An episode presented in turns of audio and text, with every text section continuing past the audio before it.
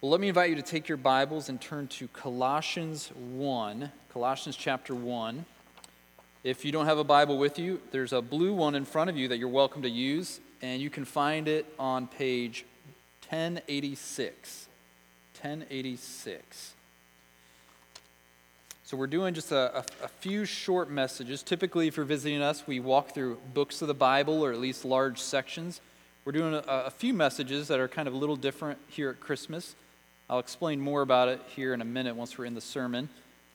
But this morning we're going to be in Colossians chapter one, looking at verses fifteen to twenty. Colossians chapter one, verses fifteen to twenty. Hear the word of the Lord. He is the image of the invisible God, the firstborn of all creation. For by him all things were created, in heaven and on earth, visible and invisible, whether thrones or dominions or rulers or authorities. All things were created through him and for him. And he is before all things, and in him all things hold together. And he is the head of the body, the church. He is the beginning, the firstborn from the dead, that in everything he might be preeminent. For in him all the fullness of God was pleased to dwell, and through him to reconcile to himself all things, whether on earth or in heaven, making peace by the blood of his cross. This is the word of the Lord. Thanks be to God. Well, on Friday, January twelfth, two thousand seven, a most unusual thing happened. At a metro station in the heart of Washington, D C, a young, ordinary-looking man in jeans, t-shirt, and a baseball cap opened up his case and began to play his violin for cash. Just a typical busker in the subway station. And over the next forty-five minutes, this young man played six classical pieces composed by Bach. And during that rush hour time, one thousand ninety-seven people passed by him.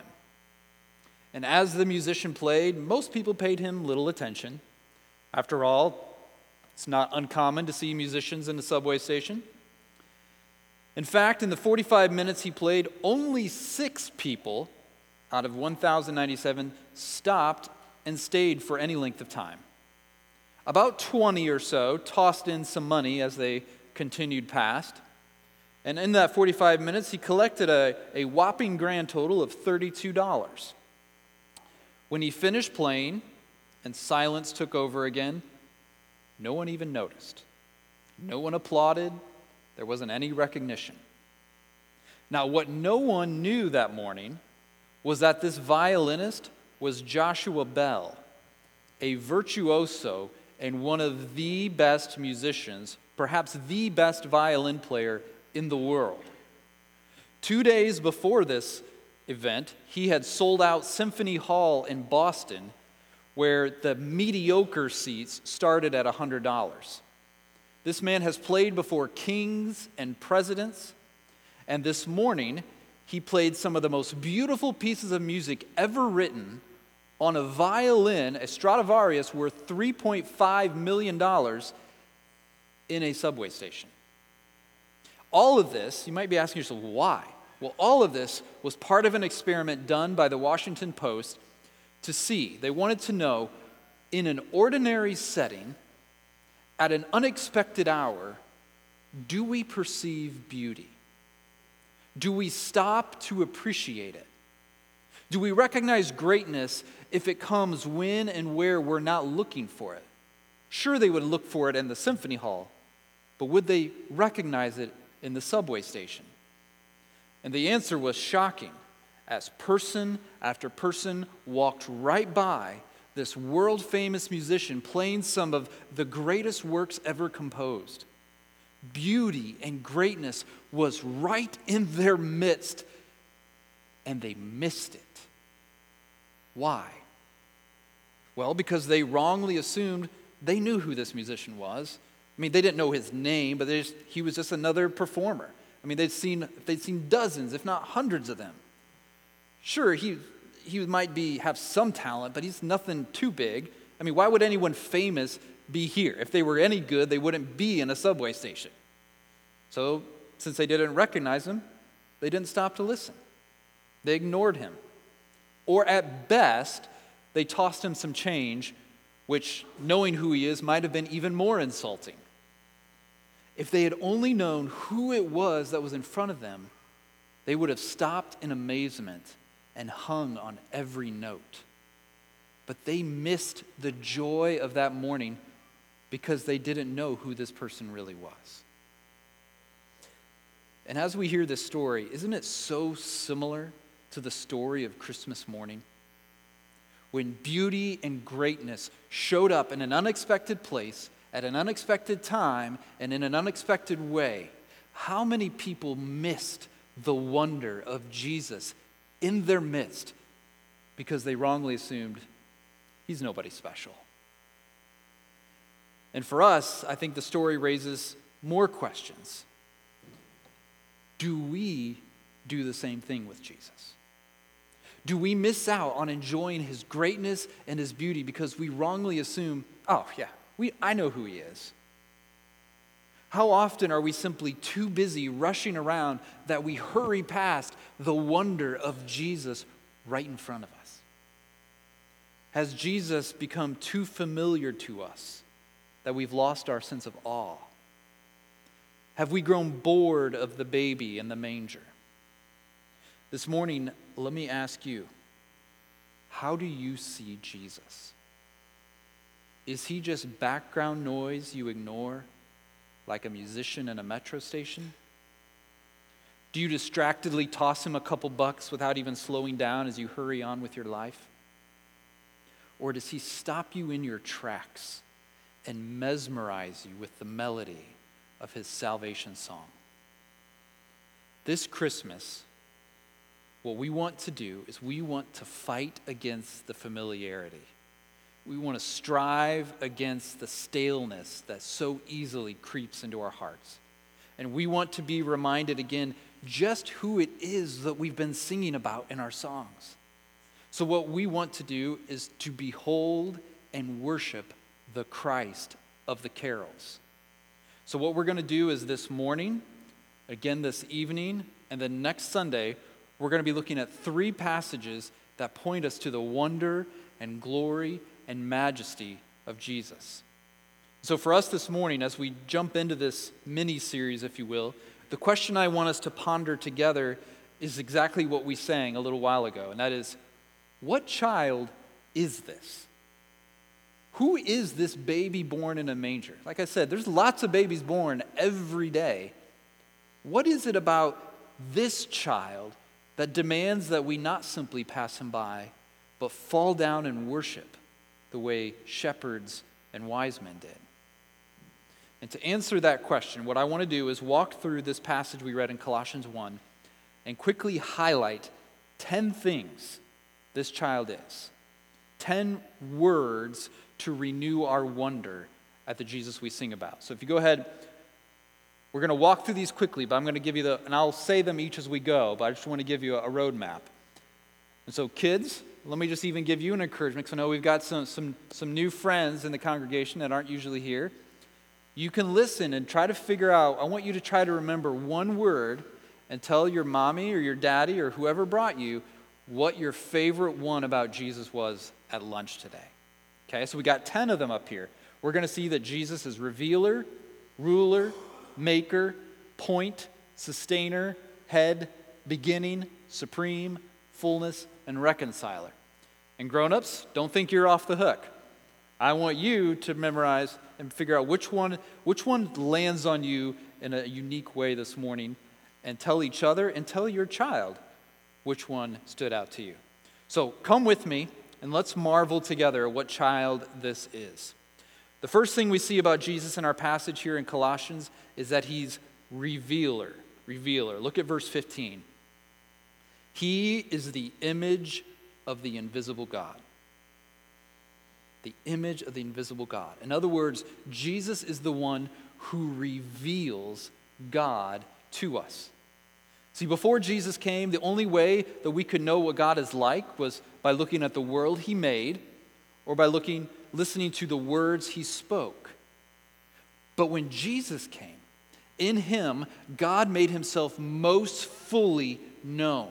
He doesn't just speak a word, he sends the word. That's why we sing, Jesus is the word of the Father, now in flesh appearing. John one says, no one has ever seen God.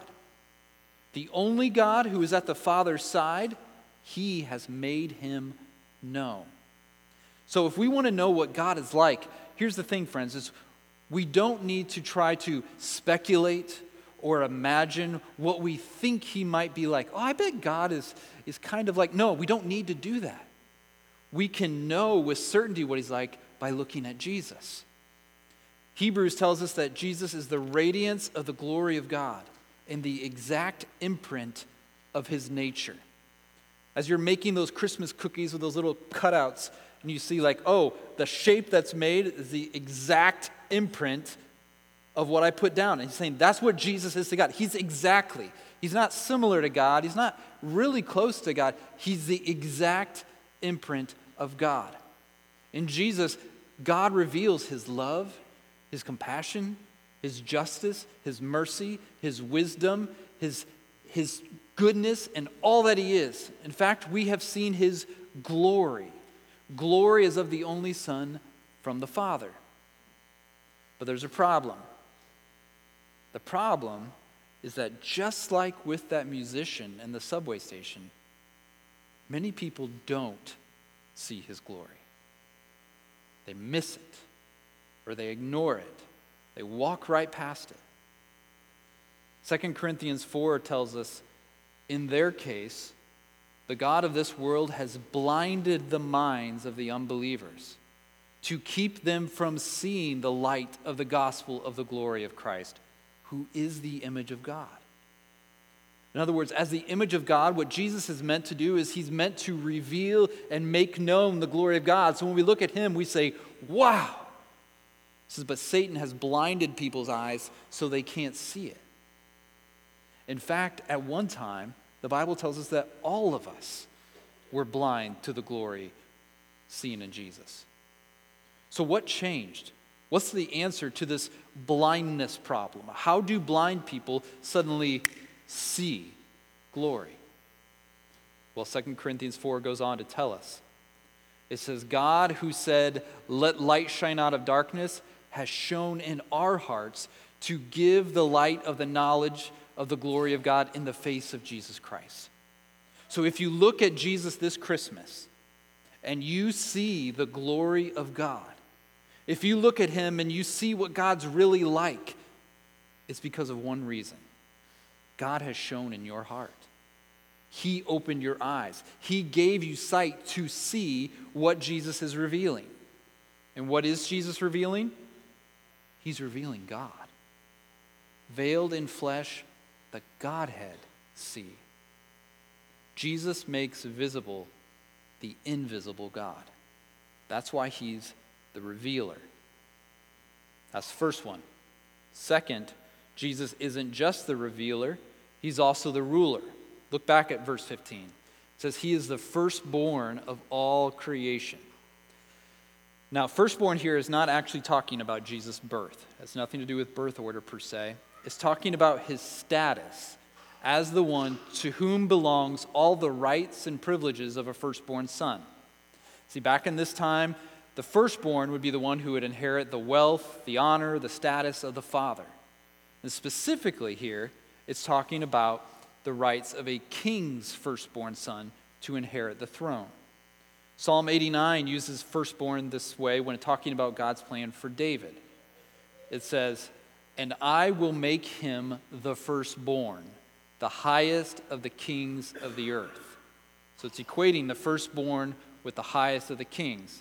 And Colossians one is telling us just that, that Jesus is the highest of the kings of earth. He's the ruler of all creation, the one of whom Hebrews one says, in these last days, God has spoken to us by his Son, whom he appointed the heir of all things.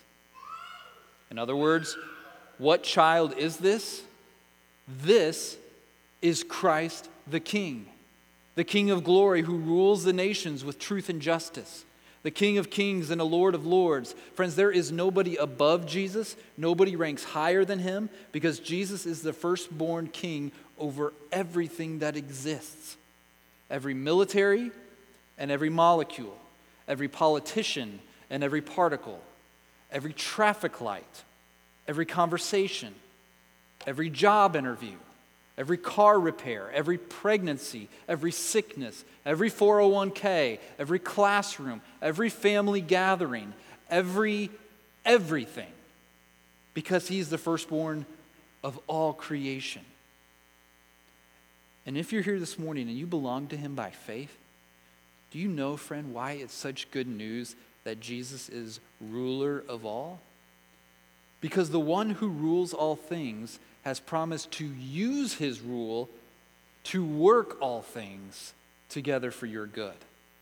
He's promised that as the ruler of all, he will not withhold one good thing from you, and he will not turn away from doing good to you. This Jesus who loves you and delights in doing what's best for you is the Jesus who rules over every detail of every situation you'll face in your life. That's why it's really good news that Jesus is ruler of all creation.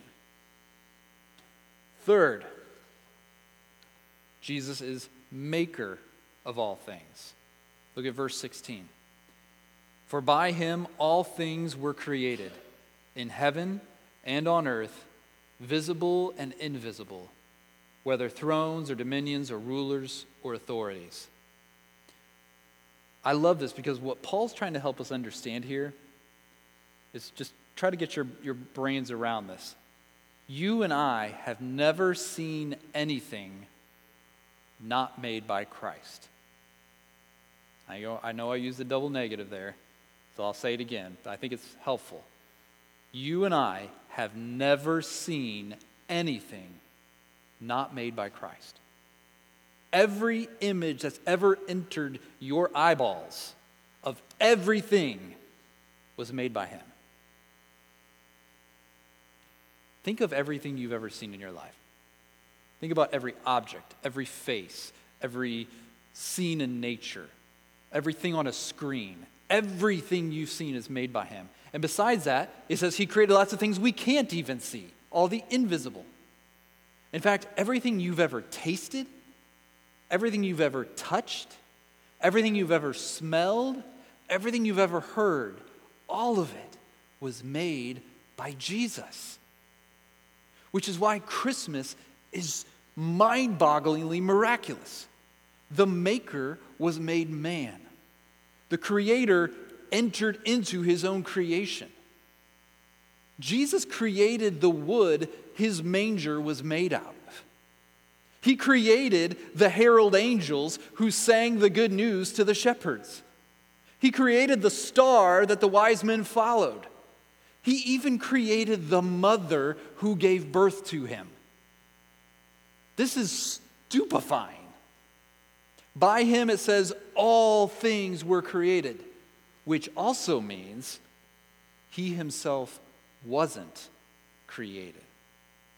And this is important. In fact, it's something that Christians have confessed for over seventeen hundred years in the Nicene Creed, where we say, I believe in one Lord Jesus Christ, the only begotten Son of God, begotten of the Father before all worlds, God of God, light of light, very God of very God, begotten, not made, being of one substance with the Father, by whom all things were made. Or, as the Apostle John said it, all things were made through him, and without him was not anything made that was made. So if it was made, he made it. Jesus is the maker of all things. Fourth, even more than the maker of all things, he's also the point of all things. Look at the end of verse sixteen. All things were created through him and for him. They weren't just created by Jesus, they were created for Jesus. He's the point of all of creation. Everything that exists does so for one purpose, to glorify Jesus. You know how some people at Christmas, like we have this phrase and it's been overused, it's, it can be a little off-putting. They're just, they want to remind you that Jesus is the reason for the season. Jesus is the reason for this. Don't forget the reason for the season. And yes, that's true. He is the reason for the season. But you know what? He's the reason for everything. It's all for him. Every atom of creation is built to do one thing, to show the glory and the power and the beauty and the wonder of Jesus Christ. Do you want to know why you exist, friends? You exist for him. Do you want to know why your marriage exists, or your job, or your family, or your hobbies, or your bank account? All things were created through Jesus and for him. Now, I realize this truth can be a rude awakening for us, because from the time we're born, we, we naturally assume that all of creation is for us, that everything revolves around us, and and it should. I mean, think about babies.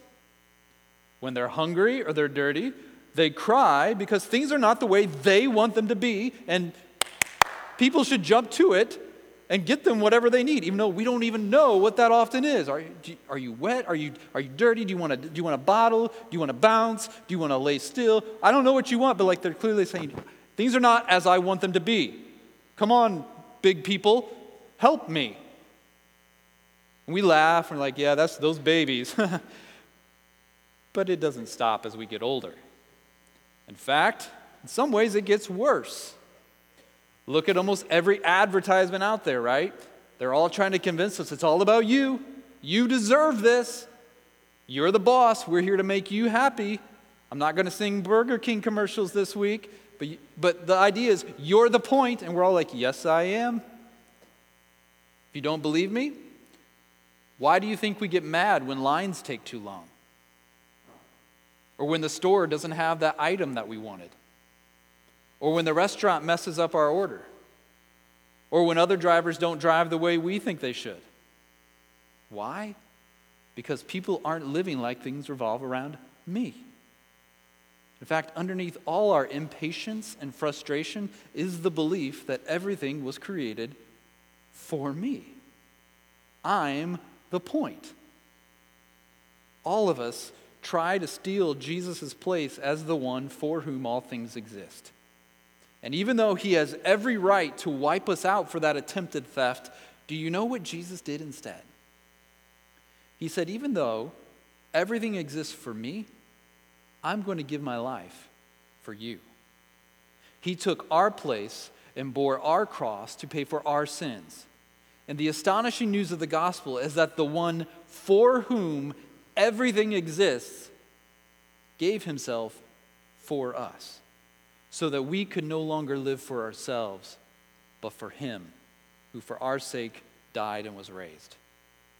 In other words, so that now we can live life the way we're supposed to, like Jesus is the point of everything. As we keep going here, the wonder just keeps coming. Look back at verse seventeen. And he is before all things, and in him all things hold together.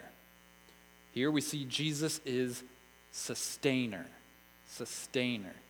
He's the one that keeps everything in existence. Now, most of us don't give a whole lot of thought to this. There's no great debates out there. Like, you bring up creation, everybody's got a view, Christian or non. If you're not a Christian, you think, I don't think anybody made it. If you're a Christian, you debate about how exactly God made it. But nobody's ever arguing about sustaining. And yet, like, we just kind of assume, well, of course all things, yeah. Why would things fall apart? Of course they're going to stay together. But have you ever asked, what keeps the universe from disintegrating into chaos? What keeps gravity working? We assume I drop this and it falls, but why? What keeps the molecules in my body connected to one another so that my arm doesn't just float off over there? Here's what. Jesus is moment by moment holding all things together. Hebrews one three says that he upholds the universe by the word of his power. See, just like God spoke everything into existence through his word, he keeps everything in existence through his word. If Jesus were to stop speaking, we would stop being. That's what it means that he holds all things together.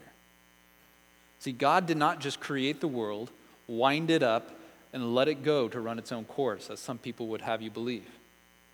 The Bible tells us he's holding it all together every moment of every day. He's not an absentee landlord. Instead, he's intimately involved in every detail of life. So what does this tell us? What should we learn about this from this truth? It should remind us that all our lives are lived in deep dependence on Jesus. We need him.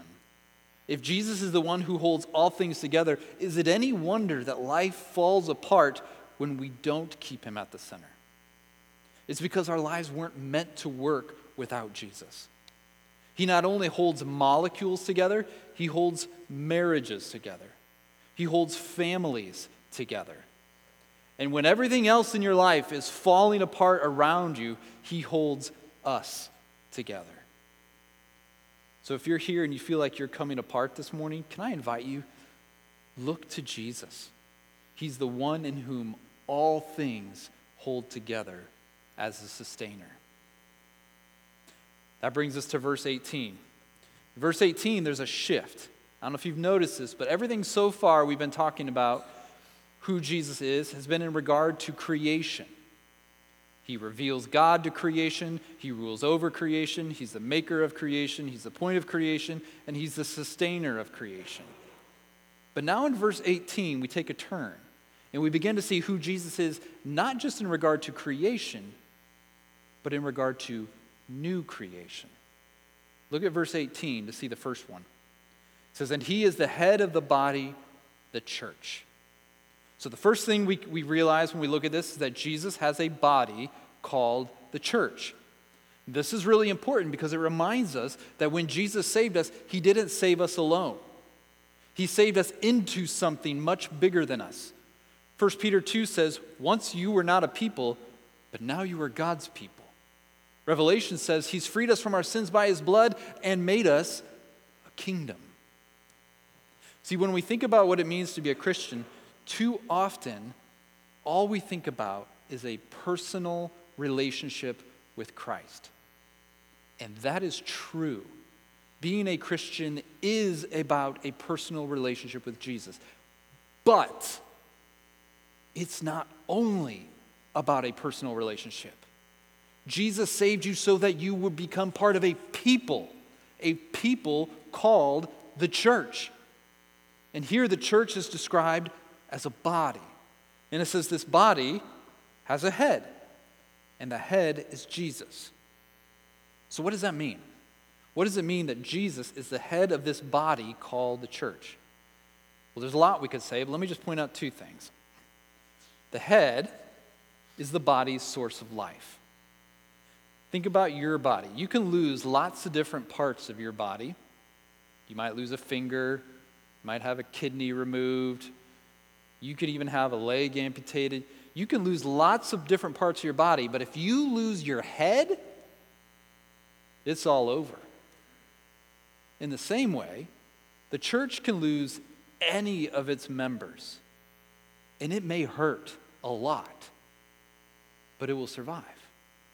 But if a church loses Jesus, it's dead. Why? Because he's the source of life. But not only that, the head has authority over the body. The head, the head is the part that calls the shots. Do you know what your hand does? Whatever your head tells it to do. The same thing with your foot, your leg, all your body is doing. The, your elbow never says, you know what, I, I got a plan. I'm going to do this. And your head's like, no, I wouldn't do it. And it just does it anyway. Your head is the one that tells everything in the body what it ought to do, because your head has authority. And as long as a church body is healthy, it seeks to obey its head. That's how the church is supposed to work. We always do what Jesus tells us, because he is the head of the body, the church. Then in verse eighteen, it tells us Jesus is the beginning, the firstborn from the dead. So whenever we see something like the beginning, we should ask, the beginning of what? Well, I think it's the beginning of new creation. How is he the beginning? Well, because he's the firstborn from the dead. Now, we, if you, if you're here regularly, you know we just got done with Ecclesiastes, and one of the messages the preacher gave us over and over again is, no matter who we are, one day we're going to die. Death is our great common enemy, and trusting in Jesus doesn't spare us from that reality. But here's the thing. While death still comes for all, for those who are in Christ, we have nothing left to fear, because Jesus defeated death and took away its sting. In fact, that's why he came. Hebrews two says, since therefore the children, you and I, share in flesh and blood, he himself likewise partook of the same things, that through death he might destroy the one who has the power of death, that is, the devil, and deliver all those who through fear of death were subject to lifelong slavery. So how did Jesus do it? How did he overcome death? He took on flesh and blood. He came as a baby in a manger. He lived life as a man just like you and me. The difference was he never sinned, never disobeyed. In fact, he was the only one in history who didn't deserve to die. And yet he chose to. He chose to die in the place of sinners like you and me who do deserve to die. But then after dying for us, Jesus didn't stay dead. This king conquered the grave and was raised back to life. And do you know why it's such good news that Jesus was resurrected? Look back down there. It says Jesus is the beginning. The beginning. He's the firstborn from the dead. Friends, Jesus is the beginning of the resurrection, but he's not the end. He's the firstborn from the dead, and he won't be an only child. Romans six says, for if we've been united with him in a death like his, we shall certainly be united with him in a resurrection like his. In Romans eight, it says that God promises that Jesus would be the firstborn among many brothers. That's us. So Christian, Jesus' resurrection guarantees your resurrection. And that is why we sing, born that man no more may die, born to raise the sons of earth, born to give them second birth. Because Jesus is the beginning, the firstborn from the dead. The next thing we see about this Christ of the carols is that he is supreme. Supreme. Look at the rest of verse eighteen.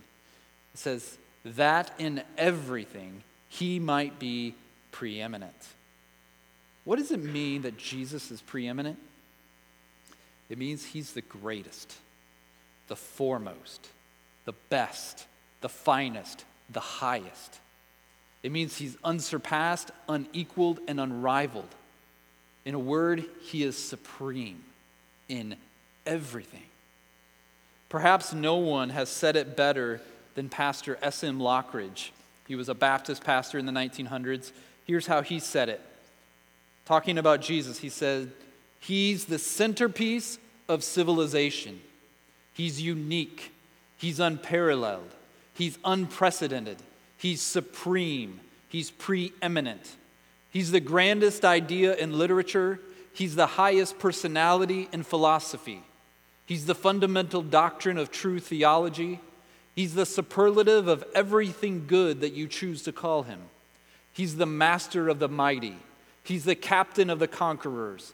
He's the head of the heroes. He's the leader of the legislators. He's the overseer of the overcomers. He's the governor of governors. He's the prince of princes. He's the king of kings. And he's the Lord of lords. Friends, there is nothing and no one greater than Jesus. He's the best in every conceivable category. And my prayer for myself and for us this Christmas is that we would see and savor his supremacy as the most satisfying reality there is, because he is preeminent and supreme in everything. Next, we see that Jesus is fullness. Fullness. Look at verse nineteen. For in him all the fullness of God was pleased to dwell. This, this is mind-blowing, that Jesus wasn't merely a man, even a great man. He was and is the God-man. And not half God, half man, but fully God, fully man. In him all the fullness of God was pleased to dwell. Or as it will say later in Colossians, in him the whole fullness of deity dwells bodily. As we sang, veiled in flesh the Godhead see, hail the incarnate deity. And this is why this is staggering. In the Old Testament, the temple was where God's presence dwelt. That's where you would go to meet with God and to receive forgiveness of sins through sacrifice. But now, he says, there's a new dwelling place of God. All the fullness of God dwells in Jesus. He's the place where we receive forgiveness. He's where we go to meet with God. Because when we go to Jesus, we get God. Unedited, unabridged, undiluted, full strength God. Because Jesus is the fullness of God. And what's even more amazing is that John one sixteen says this about Jesus. From his fullness, we have all received grace upon grace. Colossians two says, in him the whole fullness of deity dwells bodily, and you have been filled in him. This is unbelievable. So this morning, let me just ask you, did you come in the doors, are you empty? Did you barely make it through another week, dragging yourself through all the challenges and trials and heartaches that life is throwing at you? Did you come in here running on E spiritually? Friends, the good news is that when we come to Jesus, we come to the fullness of God, and from his fullness, we get filled up. So if you're empty, come to Jesus as the fullness. And that brings us to our last word about who Jesus is. Look at verse twenty. And through him to reconcile to himself all things, whether on earth or in heaven, making peace by the blood of his cross. Here we see that Jesus is reconciler. Notice that he reconciles to himself all things. Well, why do all things need to be reconciled?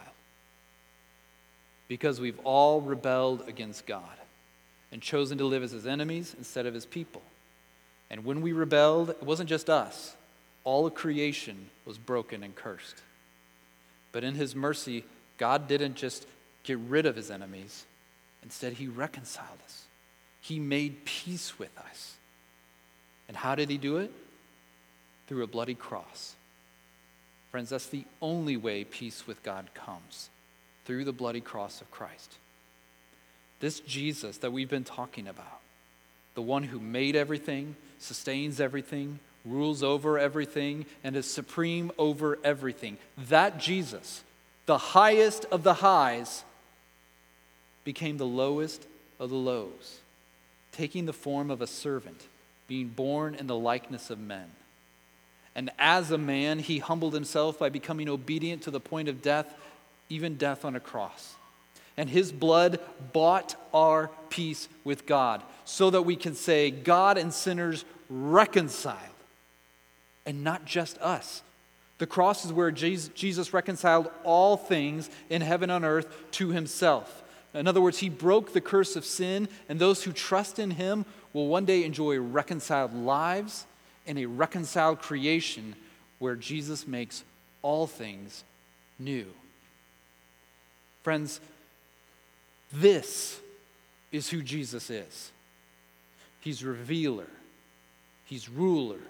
He's maker. He's the point. He's sustainer, head, beginning, supreme, fullness, and reconciler. So this Christmas, the invitation is, come, all ye faithful. Come, ye joyful and triumphant. Come and behold him. Come, let us adore him. What child is this? This. This is Christ the King. Would you pray with me? God, we adore your Son. He is unspeakably great. Lord, we could pile up words and we could pile up books, and there wouldn't be room to recount all that he's done or to attribute to him all that he's worthy of. And yet, God, we've seen enough this morning to know that our hearts should be moved to marvel at this Jesus. So would you do that in us, God? We cannot make our hearts feel that. So we ask you to stir us up, to create in us right and good affections. Help us love what is lovely and to admire what is admirable.